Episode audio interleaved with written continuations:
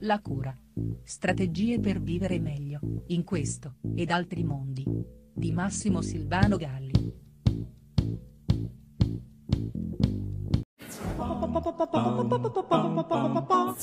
L'amore cura, può curare. Questo ripeto alle tante coppie che frequentano il mio studio quando entrano nella spirale della crisi oppure ne annusano la possibile presenza o solo eh, pretendono di essere preventivamente accudite affinché la crisi non si prospetti all'orizzonte. Lo diceva già il nostro divino Dante, l'amor che muove il sole e le altre stelle. E se muove il sole e le stelle, figuriamoci cosa può combinare a degli esserini mortali come siamo noi. L'amore ci coinvolge, l'amore ci travolge, come bene sappiamo può diventare la nostra benedizione o la nostra maledizione. E non solo per quel che concerne eh, la stretta relazione di coppia.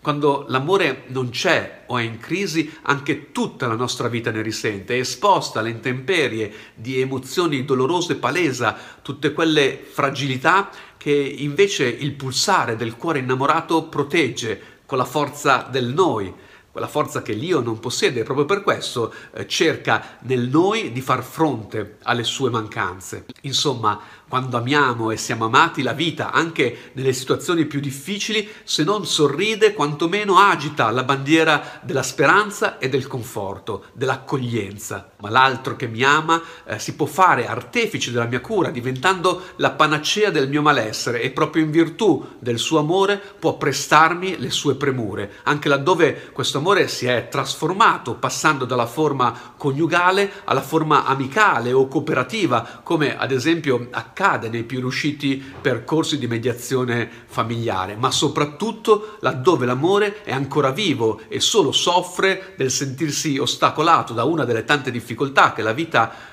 ci riserva. In tutti questi anni di attività ho sperimentato su centinaia di casi e con successo questo processo in cui l'amore diviene vero e proprio medicamento, capace di risolvere complesse problematiche, anche individuali, che magari persistevano da anni. Uomini e donne che giungevano in studio rivendicando una crisi che alla prova dell'analisi si dimostrava solamente il frutto di una difficoltà che non era stata né capita né accolta, a volte perché non presente alla consapevolezza eh, del soggetto in disagio, a volte perché malamente comunicata con la pretesa che l'altro dovesse comprendere a prescindere, a volte perché rafforzata da reciproci inadeguati atteggiamenti, ma comunque in ogni caso agente. Poi, come in ogni crisi, il malessere non controllato si insidia come un virus cui ognuno cerca, anche in buona fede, di apportare la propria ricetta e attraverso ripetute e tentate soluzioni non sempre pensate come tali, finisce invece per peggiorare la situazione,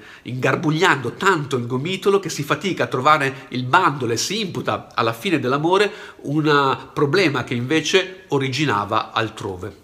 Certo, a volte si arriva troppo tardi e niente nessuno può ritrovare il capo di un filo così malamente aggrovigliato, in cui eh, l'amore è rimasto eh, imprigionato fino a soffocare.